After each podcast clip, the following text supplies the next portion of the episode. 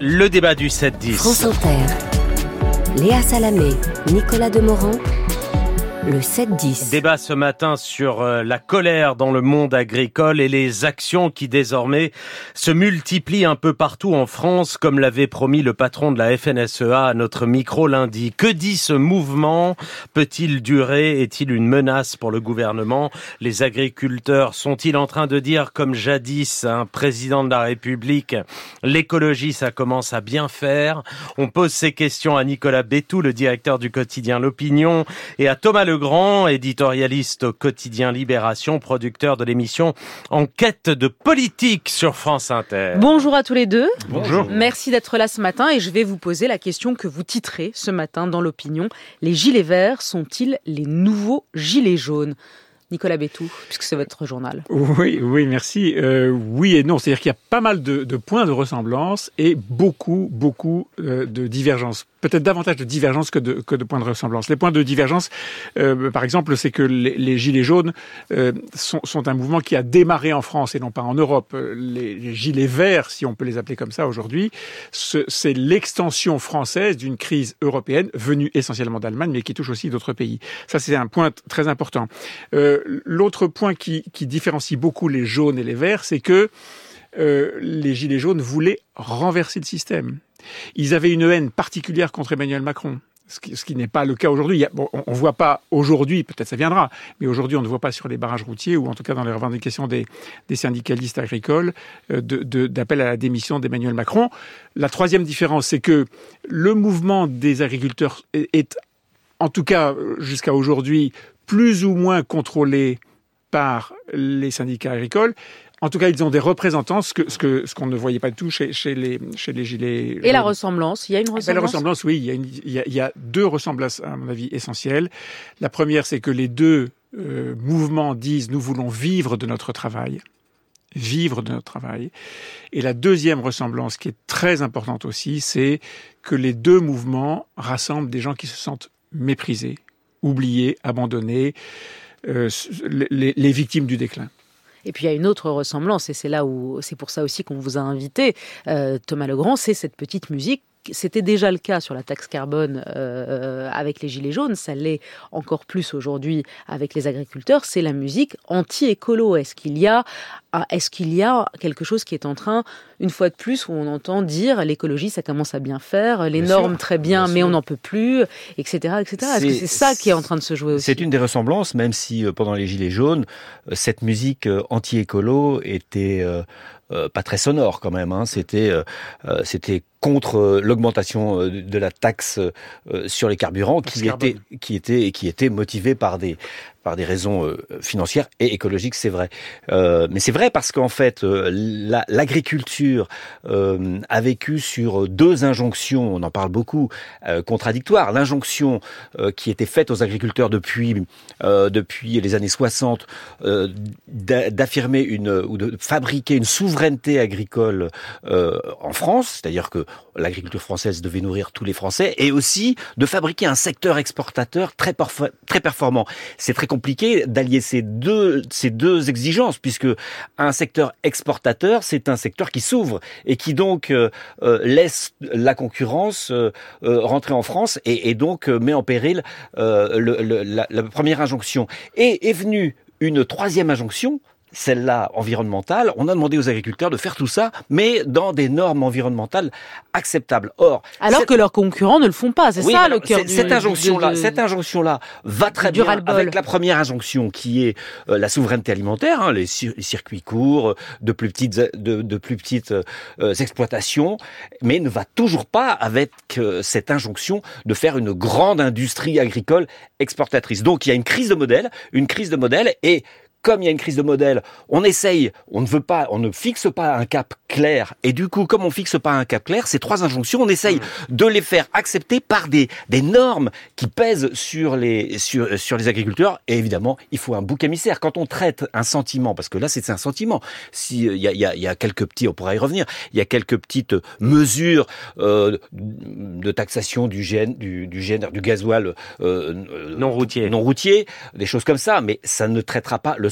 Quand on traite un sentiment, il faut un bouc émissaire. Et le bouc émissaire, ce sont les écologistes. Les écologistes qui, qui dénoncent depuis très longtemps, on leur dit qu'ils sont trop pressés toujours, mais depuis 40 ou 50 ans, est-ce que ils dénoncent ce, monde, ce modèle qui est, une Est-ce que c'est le bouc émissaire facile, euh, Nicolas Bétou Olivier Marlex, le patron des LR à l'Assemblée, a quand même déclaré hier la France était la première puissance agricole et on a, on a sacrifié cette première puissance agricole là, sur l'autel de la bobo euh, écologie parisienne. Ce qui est vrai, c'est que la France a été la première puissance agricole. Elle est aujourd'hui le cinquième exportateur mondial.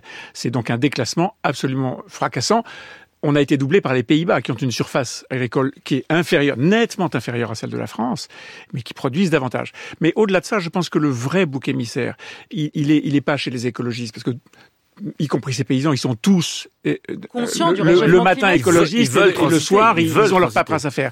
Le vrai bouc émissaire, c'est Bruxelles. Et pourquoi est-ce que c'est Bruxelles? Parce que Bruxelles est dans la main d'un certain nombre de lobbies et de, et de pressions internationales, je veux dire européennes, qui poussent à prendre des mesures qui sont aujourd'hui considérées comme totalement hors sol et qui sont des mesures qui contraignent, au nom de l'écologie, la production des agriculteurs. La ça, stratégie ça... de la ferme à la fourchette, pour vous, Nicolas Bétou, c'est une erreur majeure qui est en train de fragiliser l'agriculture européenne ou c'est une phase compliquée qu'il faut mieux accompagner? Alors, je, euh, pour vous répondre, je vais d'abord dire une chose, c'est que nous devons tous être conscients, et les agriculteurs le sont, que la transformation écologique sera coûteuse et qu'il faudra payer.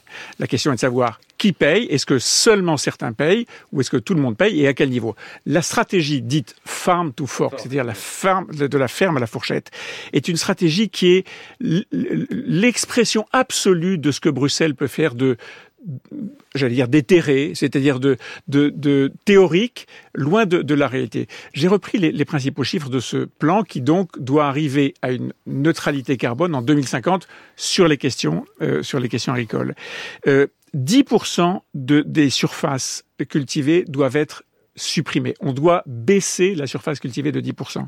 20% doit être réservé à du bio, avec 50% de moins de pesticides et 20% de moins d'engrais. Le résultat de tout ça, c'est quoi?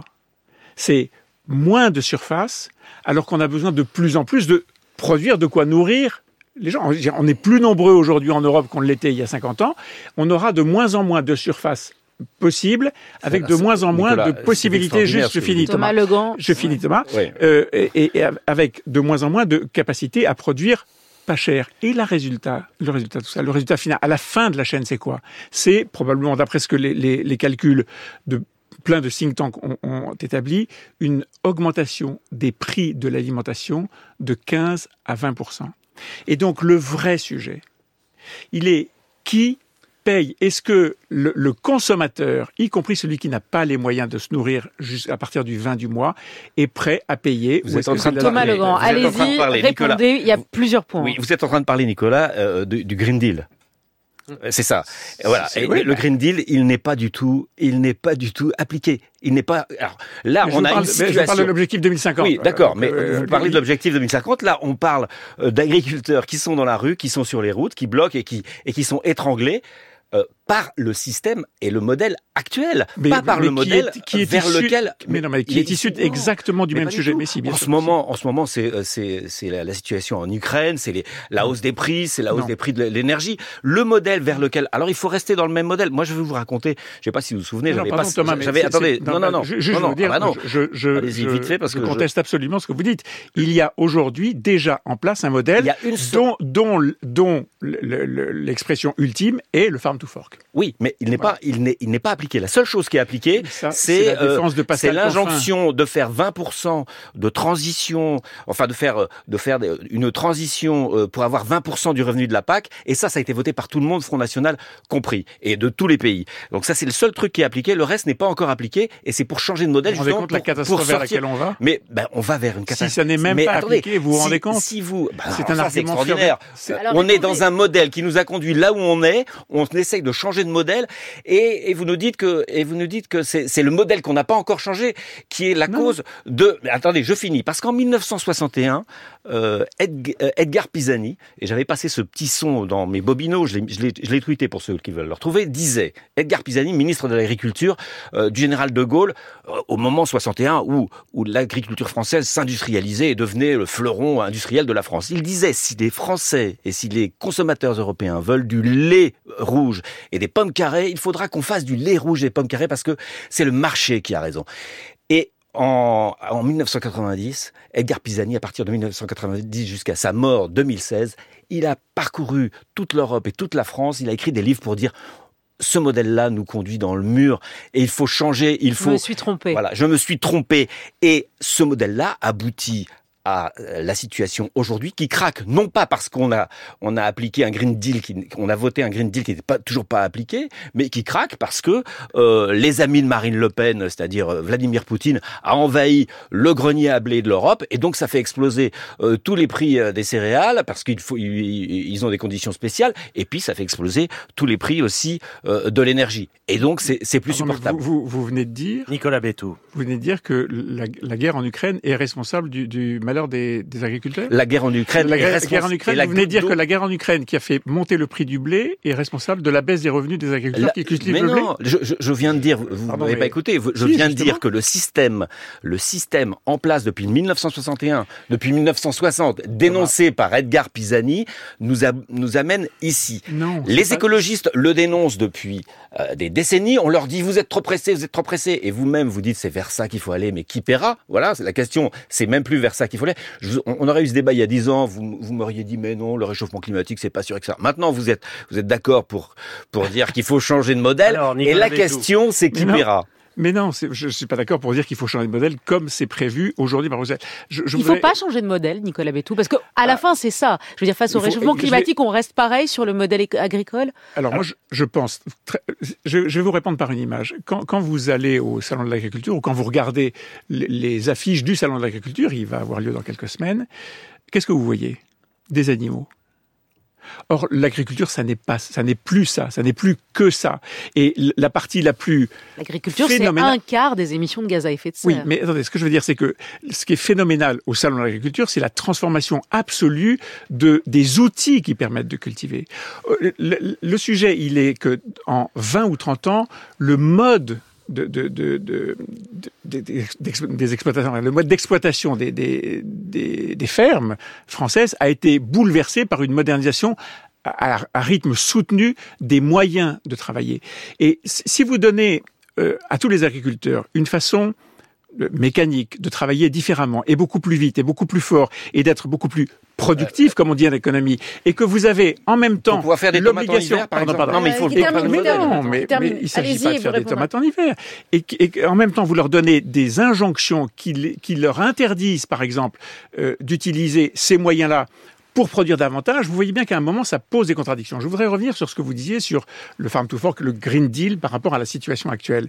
Le Green Deal est l'aboutissement, j'ai commencé par dire ça, c'était mes premiers mots, je crois, l'aboutissement d'une stratégie de contrainte absolue que l'on fait peser sur les modes de production. C'est surtout un plan d'investissement euh, très très richement doté. C'est une contrainte. C'est d'abord une contrainte. Vous pouvez toujours dire à, à quelqu'un qui qui doit produire des biens. Vous allez les produire davantage, davantage d'argent, mais on va vous empêcher de le faire par d'autres moyens non, à la fin, non. à la fin de la, de la journée. Allez-y, dernier mot, si, dernier mot, Thomas. Non, mais, faut, faut on ne sera pas d'accord sur le fait de changer de modèle ou pas changer de modèle. Moi, moi, je voulais simplement dire, ce, que, ce qui, dire changer, changer, de modèle. Bah, par exemple, on pourrait arrêter, on pourrait manger moins de viande et donc et, et, et euh, arrêter de consommer des tomates en hiver. C'est quand même scandaleux quand dans les restaurants, il y a encore des tomates mozzarella, l'entrée le, le, phare en hiver. Et si on dit ça, on va me dire, ouais, mais t'es un écologiste punitif, euh, euh, moralisateur. Ah, si vous voulez euh, interdire la tomate en hiver, oui, vous êtes un écologiste. Interdire, si vous voulez dire aux gens, si vous voulez dire aux gens ce qui est déjà le, le n'achetez plus de tomates en hiver. N'achetez plus de tomates en hiver. Ouais. Très bien, je souscris. Voilà, et ne produisez plus de tomates en hiver. Mais ne produisez plus. Mais, pardon, mais si mais, vous vous dites, si vous vous dites, produisez toujours plus avec des machines toujours plus, donc on aura des tomates en hiver, il faudra les vendre pour pouvoir rentabiliser non, ces machines-là. Et il faut, je caricature pas. Écoutez, écoutez Edgar Pisani, qui n'est pas un gauchiste, qui est un gaulliste, et écoutez-le en 61, écoutez-le aujourd'hui. Il résume tout. Je l'ai tweeté d'ailleurs, vous pouvez vous, le retrouver Vous l'avez dit. Et Bobino. Merci à Merci. tous les deux. Nicolas Bétou, Thomas Legrand.